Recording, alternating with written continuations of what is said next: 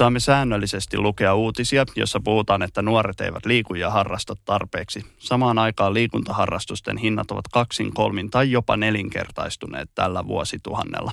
Tästä tärkeästä aiheesta kanssani on juttelemassa Hope ryn toiminnanjohtaja Evelina Hostia ja Miss Suomi 2012 Sara Safak. Tervetuloa. Kiitos. Kiitos. Hei Sara, aloitetaan sun kanssa. Niin kertoisitko sä vähän sun omasta jalkapallotaustasta? Missä sä oot pelannut, kauan sä oot pelannut? Joo, eli tosiaan mä aloitin tuossa seitsemänvuotiaana about FC Vikingeissä. Siellä tuli pelattua useampi kausi ja sitten tuossa yläasteella siirryin sitten HJK-klubiin. Pelasin siellä muutaman kauden ja tota, sitten siitä siirryin vielä kaudeksi FC Kontuun ja sitten se vähän niin kuin jäi siihen sille tielle, että piti alkaa vähän funtsimaan, että onko se sitten koulu vai jalkapallo sitten niin kuin tulevaisuuden työnä edessä, että, että täytyy punnita se silleen ja tuli siihen päätökseen, että jatkan sitten koulussa ja että mä jotenkin ajattelisin silleen, että jos mä olisin jatkanut siitä niin kuin ihan, tai itselleni kehittänyt uran, niin sitten se olisi ehkä ollut jossain – Euroopassa tai olisi joutunut muuttamaan, mutta mä olin ehkä semmoinen liian ujo tyttö vielä lähteä yhtään mihinkään tai sitten tuntui jotenkin niin absurdilta, niin, niin tota, kouluun sitten jäi, mutta semmoinen nuoruus ollut ja jalkapallo kuulunut siihen aina. Vielä tärkeä asia, mikä oli pelipaikka yleensä? Vasen laita linkki. Okei, okay. hyvä. Mutta hei, mennään Sara sunkaan vielä vähän tarkemmin jalkapallojuttuihin myöhemmin. Yes. Nyt Eveliina, kertoisitko sä lyhyesti, mitkä on niinku Hope ryn sellaisia ydintehtäviä, mitä te teette? Joo, me toimitaan vapaaehtoisvoimin ympäri Suomen. 20 paikallistoimijaa ja noin 700 vapaaehtoista tekee duunia, että lapset saavat vähän tasa-arvoisemmat mahdollisuudet sitten arkeen. Me otetaan vastaan, jaetaan vaate- ja tavaralahjoituksia, myönnetään harrastustukea ja tehdään harrastusten tiimoilta yhteistyötä eri tahojen kanssa. Eli mahdollistetaan harrastuksia niille lapsille, joille se muuten ei olisi taloudellisista syistä mahdollista. Ja sen lisäksi mahdollistetaan vapaa-ajan elämyksiä. Monesti käy niin, että, että tota, vähävaraisen perheen lapsi jää vähän kaikesta ulkopuolelle. Että et jää sekä harrastuksista että jää leffakäynneistä, kun kaverit lähtee ja pahimmillaan tietysti niin koulun toiminnoista myös, jos ne on huonosti toteutettu, niin, niin tota, leffalipulla saadaan, saadaan sitten hänetkin välillä mukaan sinne kavereiden kanssa messiin. Onko mitään niin kuin, tilastoa teillä siitä, että kuinka paljon teille tulee yhteydenottoja vaikka kuukausi, vuositasolla? Vuodessa me avustetaan noin 22 000 lasta meidän toimintamuotojen kautta. Osa hakee pelkästään vaateapua, osa hakee harrastustukea tai, tai sitä osataan heille sitten ehdottaa. Mutta, mutta sellainen on tämän hetken lukumäärä. Katsotaan, mihin se nyt sitten tänä poikkeusaikana vielä todennäköisesti kipua. Sitten Sara, minkälainen sun lapsuus ylipäätänsä oli? Että oliko raha teillä usein puheenaiheena ja miten se vaikutti sun harrastuksiin? No raha varsinaisesti ei ollut puheenaiheena hirveän usein, että, että kyllä se oli itsellä aika, aika simpeli keissi, että ei ollut, että sitä niin kuin osasi tavallaan olla myös pyytämättä mitään, kun tietää, että ei ole, että, että ei lähihoitajan palkalla kuitenkaan niin kuin, no, eletä mitenkään ruhtinaallisesti tai muuta, että itsellä oli se, että olisi halunnut niin kuin aikoinaan taitoluistelu aloittaa, mutta se oli sitten niin kuin pois pöydältä, että se on aika kallis harrastus, että sitten jalkapallo oli tosi vahva toisena siinä ja sitä tuli kuitenkin kaikki koulun välitunnit pelattuja ja näin, niin, niin siihen sitten pääsi onneksi mukaan ja siihen aikaan se oli vielä suht edullista, että totta kai siihenkin sai niin kuin kausimaksuihin tukea ja tämmöistä, mutta kyllä oli niin kuin aika kortilla kaikki just ää, välineistönappikset, suojukset ja tälleen, että kyllä mulla aika monta vuotta oli aina sitten jonkun käytettyjä. Et mä muistaakseni vasta kuudennella luokalla sain ihan ekat uudet nappikset, pumakingit ja mä kuule, ah mä kiilotin niitä joka päivä, mutta joo. Et se oli vähän semmoista, että sitä oli mitä sai ja sillä mentiin.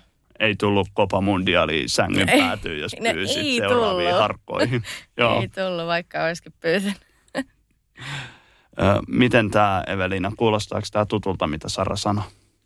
Kuulostaa, kyllä, kyllä. Että tota, se jotenkin, miten kuvailit, kun sait ne ekat uudet nappikset, niin, niin, niin se huomataan meillä kyllä toimipisteellä sitten, kun pystytään lahjoittamaan etenkin jotakin uutta, Jep. kun se on niin spesiaalia. Mutta ylipäänsä se, että tietenkin joko pystyy aloittamaan harrastamisen tai sitten sen lopettaminen ei konkretisoidu. Että sehän on, sehän on niin kuin, en mä lähde mitenkään arvottamaan, mutta, mutta niin kuin oman ajatuksen tasolla niin vielä pahempi, jos sä oot pitkään ollut jossain jengissä harrastanut ja sitten se uhkaa loppua, kun sä oot kiinnittynyt sinne, siellä on ehkä sun koko elämä Jep. ja sitten sanottaisiin, että sä et voikaan jatkaa, niin se on niin kuin hirveän tilanne.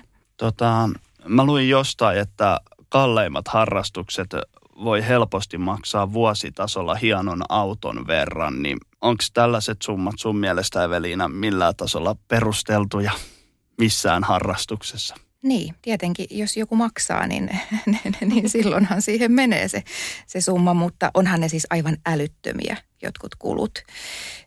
Ja se, että mistä ne koostuu, niin, niin tota tietenkin se, että, että osa vanhemmista haluaa aina parempaa vähän enemmän ja samalla hiisaa niitä kuloja ylöspäin, koska sitten taas se perhe, joka ei pysty maksamaan vaikka, vaikka sitä varustekassia logolla, niin tota, ei ne siellä ala, ala tota, sitä asiansa esille välttämättä tuomaan, että hei, sori, ei tehdä tätä päätöstä joukkueesta, koska me ei pystytä tähän. Ja sitten taas lapsen kannalta se, että jos muilla on joukkueen logolla varustetut kamat ja, ja sitten ne olisi niin kuin lisämaksullisia ja hän ei niitä saa, niin sehän on, se on sen lapsen kannalta paha tilanne, että jotenkin niin kuin, mm, sitä kohtuullistamista pitäisi tehdä aika monesta suunnasta. Siihen voidaan vaikuttaa kunnissa, siihen voi vaikuttaa seurat, vanhemmatkin voi välillä miettiä, että mikä on tarpeen ja mikä ei pakko kertoa itsekin karatea harrastaneena lapsena, niin mä muistan, että mä olin yhdessä vaiheessa se ainoa tyyppi, kenelle ei ollut sitä niin kuin karateka-pukua päällä sen takia, koska se maksoi ihan sikana. Mm.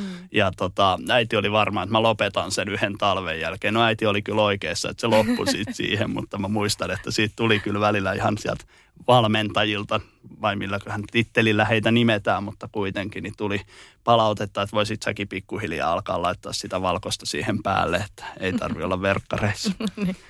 Tota, sä Sara mainitsitkin tuosta taitoluistelusta, että se oli sulle sellainen, mitä sä olisit halunnut niin kuin, mm. harrastaa, niin miten iso niin kuin pala se oli tavallaan nieltäväksi, että se ei vaan ole yksinkertaisesti mahdollista teillä? No nyt kun kysyit sen tolleen, mä en itse asiassa ole koskaan niin kuin miettinyt sitä, että en mä ole ikinä ollut mitenkään katkera äidille tätä, että kyllä mulla niin kuin aina ollut sitä ymmärrystä ihan pienestä asti, että, että, että en mä niin kuin mitään itkopotkuraivoreita koskaan vetänyt, että mä en pääse jäälle. Et sitten kuitenkin talvet oli sitä varten ja siellä jäällä sai olla niin paljon kuin lystäs, niin, niin siihen ne tunnitkin yleensä upposet, että luistimet nyt ei tietenkään ole mitenkään maailman terävimmät, ne oli koulun vanhat luistimet, mitkä mä olin unohtanut mun reppuun.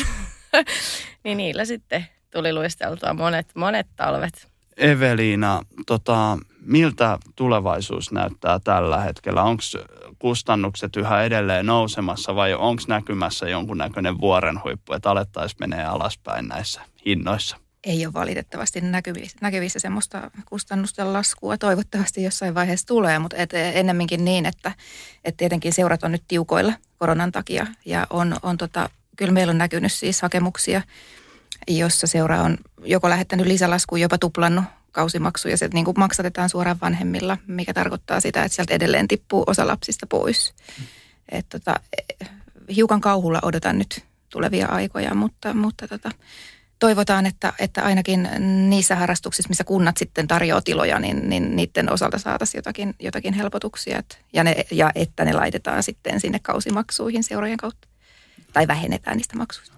Ja tuossahan on niin kuin kaksi puolta, että halutaan tavallaan resursseja lisää, halutaan, että kaikilla on niin kuin mahdollisuus siinä omassa harrastuksessa edetä mahdollisimman korkealle, mutta samaan aikaan se tarkoittaa sitä, että jos sinne tulee se ammattivalmentaja, niin se haluaa palkan siitä. Oliko teillä muuten Sara, kuka teidän valmentaja oli silloin aikoinaan, muistatko? Esimerkiksi viikkareissa. No kyllä mä sen muistan, se oli semmoinen kuin Sipi. Ja tota, joo, tämä miettii niin pitkälle. Niin, mutta joo, Sipin muistan, hän oli ihan niin kuin mun ensimmäinen valmentaja ja tota, erittäin hyvä. No, muistatko, oliko jonkun pelaajan jotain sukua hänelle, jollekin pelaajalle vai Ei. oliko ihan ammattilainen? No siitä mä en osaa sanoa, että itse mitä mä olin seitsemän vuotias ja siitä eteenpäin en mä oikein osannut erottaa ammattilaista. Se oli mulle vaan valmentaja ja hyvin motivoiva ja pätevä työssään, niin se riitti mulle. Stadicupin yhteydessä tänä vuonna pelataan hyvän tekeväisyysottelu, missä nämä varat kerrataan Hope ryn toimintaan. Ja lisää tästä matsista voitte käydä lukemassa tuolta meidän Stadicapin son, somekanavilta, eli Instagramissa Stadicap ja mielikuvituksellisesti myös Facebookissa Stadicap, niin sinne tulee vähän lisää infoa asiasta. Niin Evelina, minkä takia Hope ry on mukana tällaisessa hyvän tekeväisyysottelussa? Tietenkin meidän toiminnassa asioita tehdään yhdessä, että niin niitä saadaan aikaan ja, ja tämä tietenkin istuu meidän arvoihin ihan valtava hyvin. Harrastaminen on meillä, se oli viime vuoden teema ja, ja myös sitten poikkeusolojen takia sitä venytettiin tälle vuodelle myöskin. Eli, eli meillä on tavoite saada 2500 lasta tuettua harrastuksiin ja siihen tarvitaan sitten yhteistyökumppaneita ja tosiaan yhdessä tekeminen on siisteintä. No, näetkö tällaisen tapahtuman järjestämisen, että onko ne niin kuin tosi tärkeitä vai onko se enemmän sirkushuveja kansalle? No kyllä mä näen niin kuin ne hyvin tärkeinä senkin kannalta, että, että myöskin meidän asiakasperheiden viestejä saadaan tuotua läpi sitä niin kuin todellisuutta, että kaikilla ei ole mahdollisuutta harrastaa. Että jää monesti aika, aika tota, hiljaiseksi perheiden ääni tai sit sitä ei haluta kuulla, niin näissä sitä pystytään myös tuomaan onneksi esille. Sara, oot yksi hyvän tekeväisyysottelun pelaajista, niin mikä sut sai lähtemään mukaan? Kuule ihan ensimmäisenä se, että on kyse hyvän tekeväisyydestä. Hyvän tekeminen ei koskaan keneltäkään pois. Ja myös sekin, että siitä on aika pitkä aika, kun viimeksi itse on pelannut Stadikapissa. Ihan myös sen takia, että pääsee takaisin kentälle, että, en tiedä missä kunnossa enää on, mutta se jää tosiaan nähtäväksi, että, että ihan mieletön kokemus tulee varmaan olemaan ja niin kuin kaikin puolin hyödyllinen myöskin ja saadaan hyvää asiaa niin kuin esille ja kuuluville. Joo. Milloin muuten on vikavuosi, kun olet pelannut Stadikapissa? Apua, mitä mä olin 17, 16. Siitä on liian pitkä aika. Joo. Tota, teekö Sara muuten paljon hyvän tekeväisyyttä? Mä teen sen verran, mitä mä niin kuin ehdin ja pystyn tietenkin, että en mä nyt ihan hirveästi tällä hetkellä tee, mutta tässä on nyt taas yksi ja on ihan olla mukana. Haluatko avata vähän, että minkälaisia kohteita sä tykkäät tukea? Onko sillä väliä vai katoksa vaan aina sen tapauskohtaisesti? Äh, kyllä mä aika pitkälti katson tapauskohtaisesti, mutta enimmikseen niin kuin nuoret ja nuorten hyvinvointi on mulle sellainen tosi niin kuin lähellä oleva asia, että tota, pyrin itse niin tukemaan nuoria ihan mun omassa somekanavassakin, että tuolla mulla on monia nuoria, jotka uskaltaa avautua elämästään ja puhua avoimesti ja kysyä neuvoja ja muuta, niin, niin tota, sen verran vaan kun pystyn, niin, niin on, on kyllä tukena ja kuuntelemassa. Mitä se Evelina Hope rylle merkkaa, että Saran kaltaiset ihmiset, jos sallit termiä julkikset, niin on valmiit käyttää omaa aikaansa ja kasvojansa hyvän asian puolesta? No todellakin merkkaa. Kyllähän se saa aina enemmän huomioon. Mm. Ja, ja just kun puhuit nuoresta sun somekanavissa, niin ihanaa, että varmaan sitä kautta tavoitetaan heitäkin. Ja ehkä heistä mm. kasvaa sitten vapaaehtoistoimijoita meille jossain vaiheessa. Toivottavasti. Kyllä. Kerro vähän Sara vielä tuosta, että minkälaisia yhteydenottoja sä saat nuorilta? Voisi nyt kuitenkin julkiksena sanoa, että onko meillä minkälainen vaitolovelvollisuus näistä, mutta ihan laidasta laitaan, että on iloisia asioita, on surullisempia, on koulukiusaamista, on henkilökohtaisia ongelmia, on perheongelmia. Et, niin kuin sanoin, tosi laidasta laitaan, että saa kuulla ja näin poispäin, että niin, en mä nyt oikein sen enempää pysty sitä avaamaan, ettei... Y- ymmärrän oikein Joo. hyvin, mutta toihan tota, on sellainen puoli, mitä varmaan harvoin niin kuin ajatellaan. Että sehän on mm. tosi kuormittavaa sullekin henkisesti, kun sä luet sitä nuorten pahaa oloa, mitä ne sulle niin kuin luottamuksellisesti kertoo. On se joo, mutta sit sitä pitää itse osata tiedostaa oma het, he, se niin kuin hetkellinen oma hyvinvointi. Että et tietenkin välillä on, no meillä jokaisella tapahtuu elämässä jatkuvasti kaiken näköistä. Sitten kun sen tiedostaa, että nyt omalle kohdalle niin täytyy pistää vähäksi aikaa paussi, niin sen mä sitten yleensä teen. Että jos me itseäni pysty auttamaan ja tukemaan, niin en mä sitä pysty muullekaan tarjoamaan. Ja kyllä ihmisillä on niin kuin ymmärrystä siinäkin, että jos mä vaikka vastaan, että vastaan sulle myöhemmin tai että nyt on huonompi hetki tai muutaman päivän päästä, niin he on kuitenkin siellä aina ja odottaa vastausta ja näin. En mä koskaan jätä roikkumaan, että jos mä oon jo kerran viestiä vannut, niin tota, voi luottaa. Joo, miten se Velina sitten, sä oot toiminnanjohtaja Hope ryssä, niin onko sulla, kuulostaako tämä tutulta, mitä Sara kertoo, että onko se vaikeaa tavallaan jättää välillä ne työt sinne työpaikalle ja aloittaa se kotielämä? onhan se, tietysti mun työnkuva on se, että mä enemmänkin tuen meidän vapaaehtoisia ja vapaaehtoiset tekee sen avustustyön, mutta kyllä siitä paljon meillä puhutaan, että tietenkin vapaaehtoiset kuulee niitä tarinoita ja, ja tota, heitä myös koulutetaan siihen ja, ja asia on esillä, että jokainen omasta jaksamisestaan huolehtii, mutta, mutta onhan tämä semmoinen niin kuin, niin kuin työnäkin, niin imasee mukaansa ja sitä rajaamista saa kyllä todellakin tehdä ja muistaa oman palautumisen, just se mitä sanoit Sara, mm. että, että ei voi oikein antaa itsestään mitään ulos, jos ei ensin huolehdi omasta mm. jaksamisesta. Tosi tärkeä asia, mistä saisi varmaan oman jaksokokonaisuutensa helposti tehtyä. Tota, miten tämä valitettava asia korona on näkynyt nyt Hope toiminnassa? On näkynyt viime vuonna jouduttiin sulkeen toimipisteet joksikin aikaa ja sitten operoitiin etäauttamisen keinoa. Meillä vapaaehtoiset oli kyllä nokkelia sellaisia keksimään. Ihan, ihan jotenkin huikeeta ja kiitollista huomata, että, että halutaan niin kuin, tai haluttiin silloin, silloin tehdä osan, osa edelleen, että osalla oli niin kuin kotikoulu ja duunit ja, ja kaikki muu ja silti tekivät vielä vapaaehtoistyötä, niin hatunnosto kyllä jokaiselle heistä. Ää, joulun aika oli, oli tota lahjoitusten osalta hyvin vilkasta, että suomalaiset aktivoitu kyllä yritykset ja yksityiset ihmiset lahjoittamaan ja jotenkin mä ajattelin silloin, että, että voi että kun, niin kun sitä pitää jotenkin niin kuin vaalia sellaista yhteisöllisyyttä, mikä kanavoituu hyviin tekoihin, että pidetään huolta toisista, niin, niin kyllä niin kun, kun apua pyydetään, niin kyllä onneksi vielä pääosin halutaan auttaa. Toki on yksittäisiä kurjia juttuja, mitä saa lukea, että, että vaikka pyydetään apua, niin ei tulla auttamaan, mutta kyllä meillä näkyy se semmoinen positiivinen vire, että halutaan muiden elämässä olla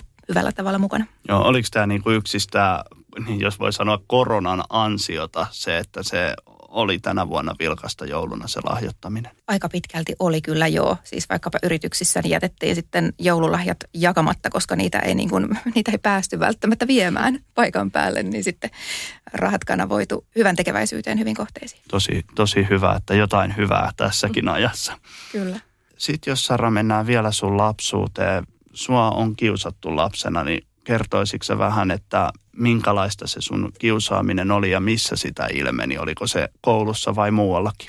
Joo, no siis tota, se on ihan päiväkodista lähtöisin tämä kiusaaminen ollut aina, että silloin ensimmäistä kertaa kuulin esim. tämän äänisanan ja minuahan kutsuttiin sillä ja kysyin sitten äidiltä kotona, että mitä mahtaa tarkoittaa, niin äitihän sai hirveän hepulin siitä, mutta tota, joo, kyllä sitä kiusaamista on niin kuin ihan läpi koko peruskoulun ollut ja kyllä se sitten vähän väheni tuossa ammattikoulussa onneksi, kunnes sitten voitin Miss Suomen ja sitten siitä kiusaamisesta tuli yhtäkkiä valtakunnallista.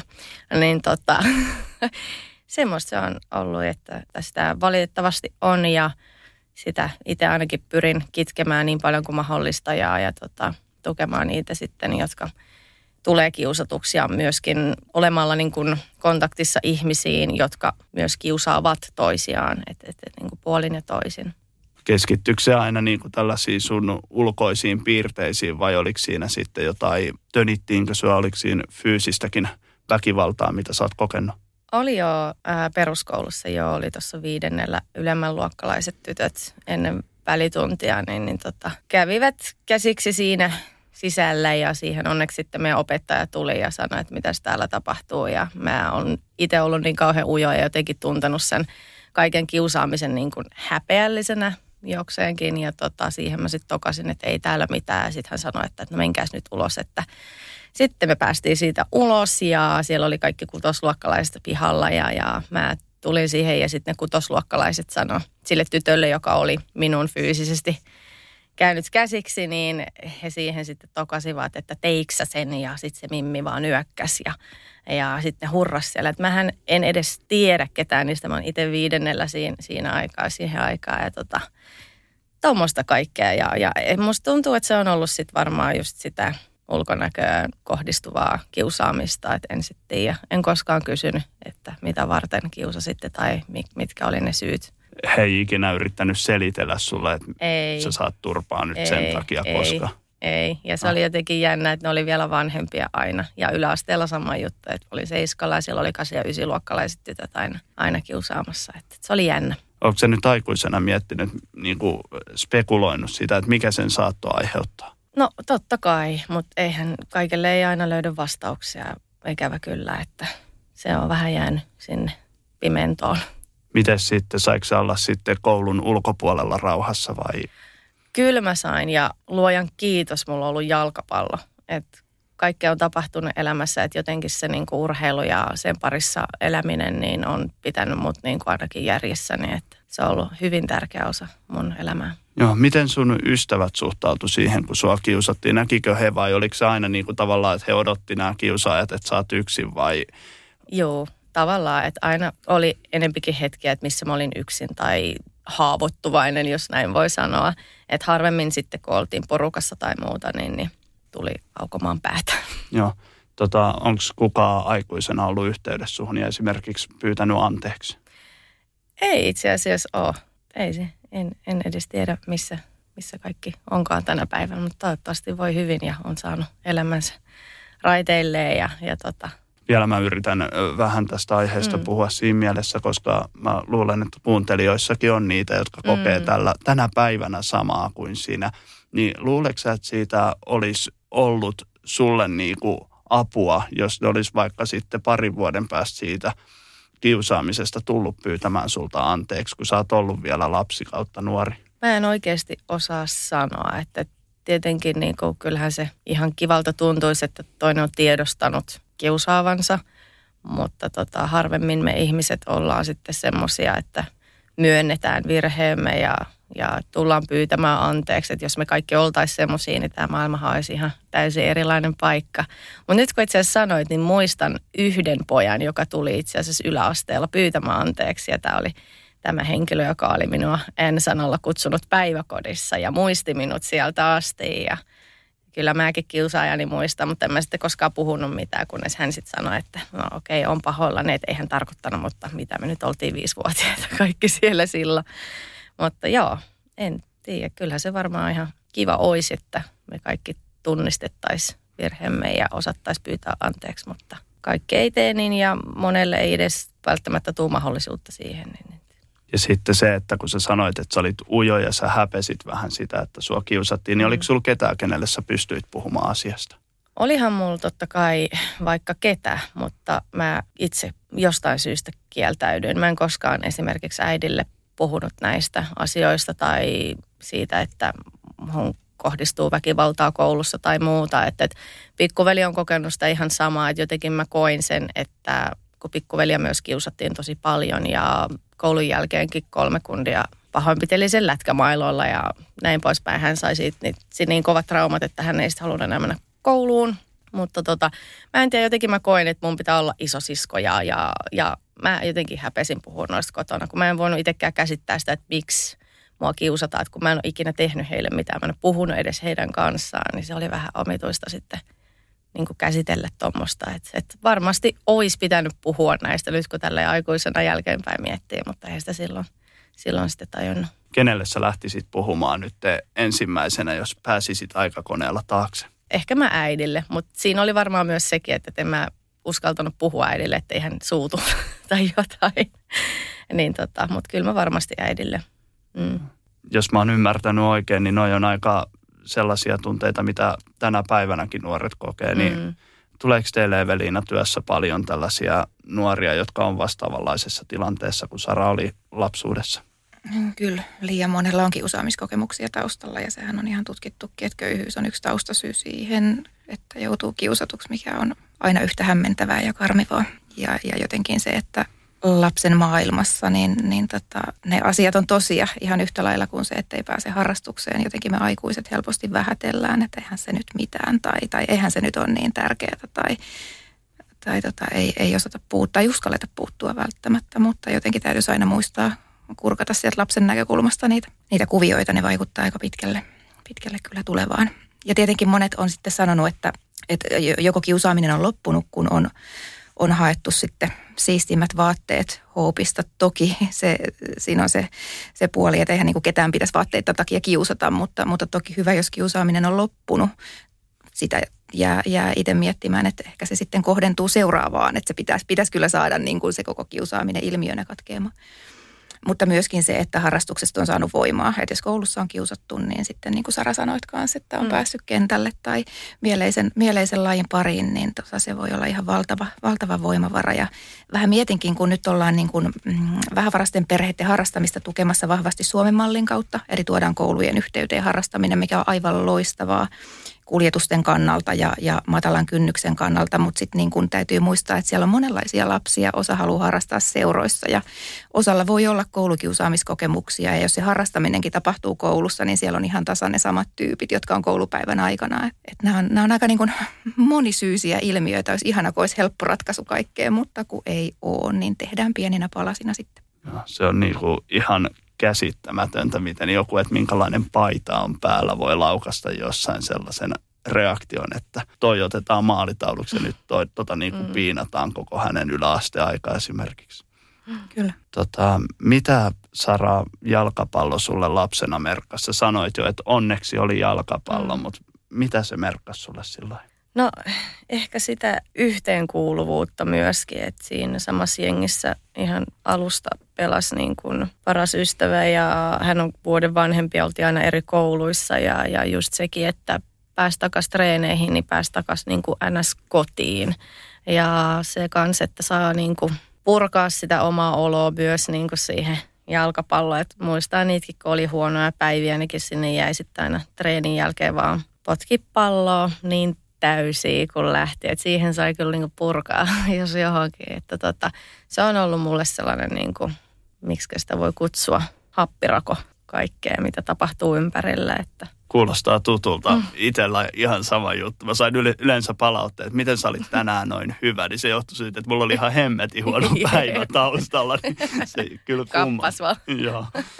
On, on kyllä. Tota, Onko nämä nykypäivän asioita, mitä Sara on puhunut nyt, että tuleeko sieltä niiltä nuorilta sitä palautetta, että mun on pakko saada harrastaa tai tästä elämästä ei tule mitään. Mm, tulee, tulee, kyllä. Joo, joo. ja meillä on tota Toivon päivän kampanja aina, aina tuossa kevään lopulla. Neljäs kuudetta on, on Toivon nimipäivä ja me on otettu se kampanjapäiväksi. Toteutetaan nuorten pieniä tai vähän isompiakin toiveita ja unelmia. Ja, ja tota, kyllä siellä on, on myös näitä, että kun pääsisi johonkin kodin ulkopuolelle harrastamaan, että jos ei ole missään vielä mukana, niin, niin se kun kaverit on, niin, niin tota, haluaisi toki, toki mukaan, mutta – kyllä se tulee niin kuin niissä vanhem, vanhemmat monesti ne hakemukset kirjoittaa, sitten harrastustukihakemukset, niin siellä tulee hyvin vahvasti se, että tämä on lapselle just se juttu, että olisi kamalinta ikinä, jos joutuisi lopettamaan. Ja tietenkin sitten voi vaan niin kuin kuvitella sen vanhemman fiiliksen. Moni on sitten sanonutkin, että valvoo, valvoo öitä ja miettii, että mistä kohtaa laskupinoa napataan jotakin pois, että lapsi kuitenkin saisi harrastaa. Tai yksi isä,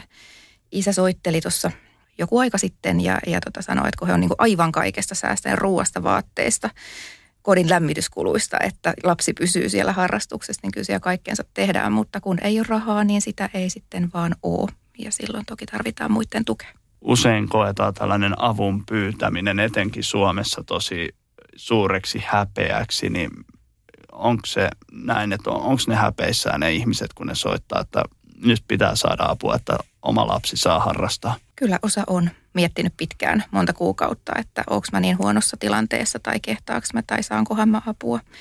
On, on, me aina sanotaan, että on ok pyytää apua, koska se on meille viesti siitä, että rakastaa lastaan ja haluaa, haluaa hänelle kaikkea hyvää. Niin, ja mä itse aina, aina mietin sitä kautta, että mä en tiedä, mitä tapahtuu huomenna tai ensi viikolla. Että voi olla, että se elämä mullistuu niin, että, mm. että itse tarvii apua, niin, niin toivoo, että sitten joku on auttamassa ja, ja toivottavasti itsellä myös on avun pyytämisen kynnys matalalla, mutta, mutta sen huomaa, että jos se tilanne on tullut yhtäkkiä perheelle, vaikkapa sitten yritys mennyt alta tai, tai työttömyys tullut eteen, niin, niin tota se on ehkä vaikeampaa kuin, että jos on niin kuin jo oppinut jotakin tukia hakemaan.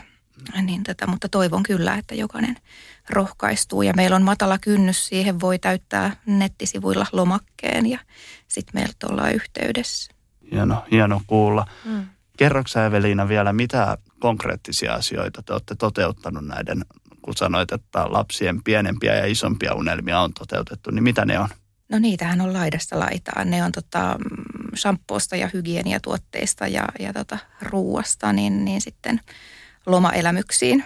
Siinä on oikeastaan niin kuin se skaala, että, että mulle itselle se on jäänyt niin vahvasti mieleen, kun yksi poika pääkaupunkiseudulta toivo, toivo tota lohta ja perunamuusia Että se niin kuin kuvastaa, että se oli hänen niin kuin unelmaansa ja, ja se saatiin kyllä hyvin toteutettua, mutta ne on niin kuin, kertoo tietenkin siitä tilanteesta ja, ja tota, halutaan kannustaa nuoria unelmoimaan ja miettimään, että mikä se oma juttu on. Harrastamiseen liittyviä toiveita tulee myöskin paljon niin välineisiin kuin sitten siihen, että saa jatkaa tai aloittaa harrastuksen. Miltä se tuntuu, kun tulee sellainen toive, jota te ette pysty toteuttamaan? No me mietitään se sitten niin, että, että me tehdään se osamme, mikä pystytään tekemään. Että, että tota, tietenkin me ollaan niin kuin hyvä tekeväisyys on se viime, viimesijainen avun muoto, muoto. Liian paljon meille tippuu kyllä perheitä, että yhteiskunnan julkiset tukiverkot ei oikein enää pidä. Mutta siis tietenkin tuntuu pahalta ja, ja jotenkin niin kuin ylipäänsä sen miettiminen, että, että 22 000 lasta tarvii meidän apua vuodessa, niin se on just tasan se 22 000 liikaa. Että totta kai toivoisin, että jokainen perhe tulee omillaan toimeen ja palkat riittää, jos moni vanhempi käy töissä, mutta palkka on niin pieni, että ei sillä kateta niitä minimikulujakaan. Niin kyllä tämä on sellaista, tässä on niin kuin tunteita laidasta laitaan, koska on se niin kuin, että on oikeasti niin kuin aika kraavia, että tarvitaan tässä yhteiskunnassa meitä, mutta sitten taas toisaalta se ääretön kiitollisuus ja ilo siitä, että ihmiset haluaa auttaa toisiaan, että, että tässä niin kuin sukkuloidaan fiilisten välillä. Puhutaan Sara vielä sunkaan siitä sun jalkapallosta, niin mitä se opetti sulle, kun sä pelasit jalkapalloa, niin kuin, mitä se antoi sulle sellaista, mitä sä kannat vielä tänä päivänä mukana? No ehkä semmoista tota, kärsivällisyyttä Joo, ja totta kai opettanut paljon myös niin kuin miten toimia joukkueessa tai tiimin kanssa, tiimityöskentely ja moni, monia asioita ja näin poispäin, että, että yhteisöllisyyttä myös. Olisiko susta tullut ikinä Miss Suomea, jos sä et olisi pelannut jalkapalloa? Mä en tiedä, ei voi koskaan tietää, miten, miten, miten hommat elämässä menee. Et voi olla, että joo, voi olla, että ei, mutta se oli niin kuin pohjimmilta aina ollut mun haaveena ihan kuusivuotiaasta asti, että jos olisi tullut, niin sitten olisi tullut. Jos ei, niin sitten ei. Joo, tota mä ajattelin, että tässä on nyt ihan mielettömät otsikot, kun sä sanot, että ei olisi tullut. Niin se ei ole mun käsissä, se on tuomareiden. Sitten taas tota, Evelina, jos sulta kysyy sitä, että pystyykö avaamaan yhtä, että miten tärkeitä harrastukset on nuorille? No onhan ne. Ne, ne on tietenkin niin kuin tutkimusten mukaan, mukaan, selvitysten mukaan, mutta se, että miten niin kuin nuoret itse kokee, niin, niin tota, niille, jotka haluaa harrastaa, niin ne on, ne on siis puoli elämää. Sen, sen huomaa mm. omasta vanhemmasta lapsestakin, että hän elää ja hengittää omaa lajiaan ja, ja muistaahan sen itsekin niin kuin, mulla oli enemmän sitten, sitten tota, kulttuuripuolella omia harrastuksia, mutta yhtä lailla on se sitten mikä tahansa, niin, niin niillähän tavallaan rakennetaan identiteettiä. Ja sillä sois, että jokainen saisi harrastaa sitä, mikä itselle on mielekästä. Että tietenkään harrastukseen ei voi pakottaa ja kaikki lapset ei halua harrastaa vaikkapa ohjatusti, että meillekin tulee hakemuksia, että haetaan piirustusvälineisiin jeesiä ja, ja lapsi haluaa niin kuin toteuttaa itseään kotona, mutta tota, kyllä, kyllä niin kuin vahvasti joukkueen lajien ja urheilumerkitys tulee meidän meidän perheestä esille. No, johtuuko se siitä sitten, kun joukkuelajissakin on yleensä aika monta, monta pelaajaa ja sitten siellä pitää varsinkin pienemmillä seuroilla on aikamoiset paineet, että mistä kohtaa sitä niin kuin lähdetään katsomaan, lähdetäänkö tekemään tavoitteellista työstä, että niistä yhdestä tai kahdesta huippuyksilöstä voi tulla ammattilaisia vaikka jalkapallossa, vai sitten, että kaikilla olisi kivaa, saataisiin se porukka pysymään kasassa – ja sitä kautta pystyttäisiin ehkä jopa painamaan niitä kustannuksia vähän alaspäin, että ei tarvi olla esimerkiksi viittä valmentajaa sillä yhdellä junnujoukkueella.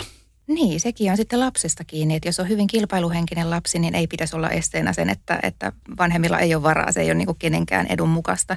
Sitten taas toisaalta me, me kun tuetaan, niin, niin me tuetaan nimenomaan siihen harrastukseen, on se sitten millä ta- tasolla tahansa, että ei niin kuin osteta niin huippuja sieltä esille, mutta, mutta ne on niin kuin sellaisia, mitä, mitä tietenkin toivoo, että pohditaan, että säilyy matalan kynnyksen mahdollisuudet harrastaa, mutta, mutta sieltä on myös mahdollisuus sitten nousta ja edetä. Ja monesti se eteneminen tökkää siihen, kun ikäluokalla kulut kasvaa. Ja, ja ne voi kasvaa aika hurjasti tietysti laista kiinni, mutta, mutta voi olla niin kuin huimia nousuja ja, ja ne tulee vanhemmille yllätyksenä. Ja tässä on ehkä sellainen asia, mitä mä toivoisin, että jonain päivänä alettaisiin vielä enemmän niin kuin pohtimaan, että se, että sä valmennat jotain jalkapallojoukkuetta, niin voi olla sitä omaa hyvän tekeväisyyttä, mitä tekee niin kuin nuorten eteen. Niin siihen ehkä sellaista vähän rakenteellista muutosta ja jotenkin sitä keskustelua olisi hyvä viedä eteenpäin. Onko tästä ollut mitään puhetta teillä töissä, Eveliina? No on tietenkin, kun on mietitty niitä kulujen, niin kuin, kulujen, kulujen kehityksen taustasyitä, niin onhan toi ihan selkeä siellä, että, että jos vanhemmat osallistuu ja mahdollistetaan talkootyö, niin, niin tota silloin kulut pysyy pienempänä. Ja, ja tota, tietysti siinä on verotukselliset esteet, että niitä ei voi omalle lapselle kohdentaa nykyään, nykyään ainakaan enää sitten niitä talkootunteja, mikä joskus muinaisina aikoina pelasti, pelasti sitten tilannetta, mutta, mutta on ihan totta, että mitä enemmän ostetaan palvelu ulkopuolelta, sitä kalliimmaksi se tulee ja kyllähän sen lopulta sitten vanhemmat maksaa. Miten Sara, onko sä ylipäätänsä, onko sä aikuisena vielä pelannut ihan niin kuin vaikka höntsäilyfudiksen parissa jossain? Oome joo. oh, kyllä. Tuntuuhan se raskaammalta tänä päivänä pelaa täysillä, mutta sitä tulee tehtyä. Mites valmentaminen? Onko missään vaiheessa kuulunut kuvioihin kautta haluaisitko valmentaa joskus? On itse asiassa kuulunut. Että kyllä mä oon ihan miettinyt, että, että sitä voisi vois lähteäkin valmentaa, mutta tässä nyt viimeiset useat vuodet on vaan matkusteltu ja menty. Että, että sitten jos alkaa valmentaa, niin se on sitten ihan hyvä niin kuin myös olla yhdessä paikkaa, että, että ei vaan semmoista yhtä kautta ja näin poispäin. Että, että tota, junnoja olisi ihan kiva valmentaa, kyllä, ei siinä. Olisiko ne nämä omat rakkaat kotiseurat, kuten vaikka FC Kontu, mihin sä haluaisit mennä? No mä en tiedä, että jos mä johonkin, niin ehkä mun ensimmäiseen seuraa viikkareihin menisin, mutta tota, saa nähdä. Vielä vähän ajatusleikkiä, mm. minkälainen valmentaja sä olisit, jos no, sä menisit? No tota, aika, en mä, mm, kova, no ei. Mä en tiedä, varmaan, no se, sitä pitäisi kysyä niiltä nuorilta, jos sille tota, polulle lähden joku päivä. Niin, tota. Mutta kyllä mä aika jämpti, voisi näin sanoa. Toivottavasti jonain niin. päivänä oot siellä kentän laidalla. Tota, hei Evelina, kertoisitko vielä, millä tavalla tavallinen ihminen voi auttaa Hope ryn kautta? Joo, meillä on aika monia tapoja auttaa, eli voi antaa aikansa ja tulla, tulla vapaaehtoiseksi meidän paikallistoimintaan. Paikallistoimijoita on 20 ympäri Suomen. Voi tehdä rahalahjoituksen. Meidän kotisivuilta löytyy siihen hyvät ohjeet ja siihenkin on useampia tapoja MobilePaysta sitten tilisiirtoon ja lahjoituslippaisiin. Äm, jäseneksi saa toki liittyä ja tavaralahjoituksia otetaan mielellään vastaan. Nyt poikkeusaikana siihen voi olla vähän, vähän tota erikoissääntöjä paikallistiimeillä, mutta, mutta ne löytyy meidän kotisivuilta ja paikallistiimien Facebookista. Ja mitä tarkoittaa, jos haluaa liittyä jäseneksi? Joo, eli äm, jäsenyys tietenkin niin kuin, samalla maksaa jäsenmaksu, millä kannattaa meidän toimintaa ja, ja saa jäsenkirjeen ja, ja voi sitten osallistua päätöksentekoon meidän vuosikokouksissa. Teidän kotisivuilla on sellainen lause, kun jokaisella on viisi minuuttia aikaa auttaa. Niin mitä tämä tarkoittaa teidän? Joo, Eli se auttaminen ei aina, aina ole sitä ja vapaaehtoistoiminnassa etenkään, että sitoudutaan ihan valtavan pitkäksi aikaa. Että jokainen voi tehdä sen oman osansa ja valita sen auttamismuodon sen mukaan, mikä siinä elämäntilanteessa itselle sopii. Joo, ja tämä on varmaan aika monellekin sellainen niin kuin kynnyskysymys, että jos mä nyt olen yhteydessä Hope ryhyn, niin mä sitoudun siihen seuraavaksi 40 vuodeksi, mutta se ei ole todellisuudesta. Ei, ei. Toki moni sanoo, joka meidän toiminnassa on pitempään ollut, että tämä kyllä on aika koukuttavaa, sehän on vaan hyvä. Kyllä. Ja hei, loppuun Sara, mä haluaisin tietää sun Study Cup-muistot.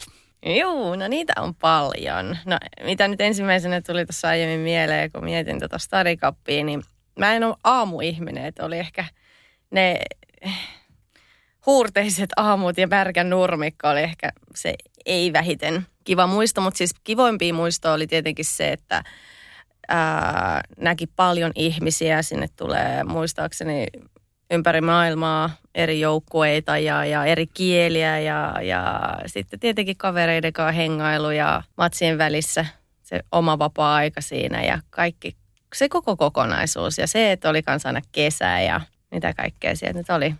No Mäkkärissähän me sitten tietenkin käytiin aina siinä välissä. Tietenkään urheilijana se nyt ei ole mikään ykkösvaihtoehto, mutta ja sä nyt hirveästi pienen ajatellut, että ruoka oli ruokaa. Ja... Valmentaja ei ehkä suositellut sitä. Ei, mutta ei se tiennytkään, mihin me kadottiin. Hei Sara Safak ja Evelina Hostia, kiitos paljon, että olitte vieraana. Kiitos. Kiitos.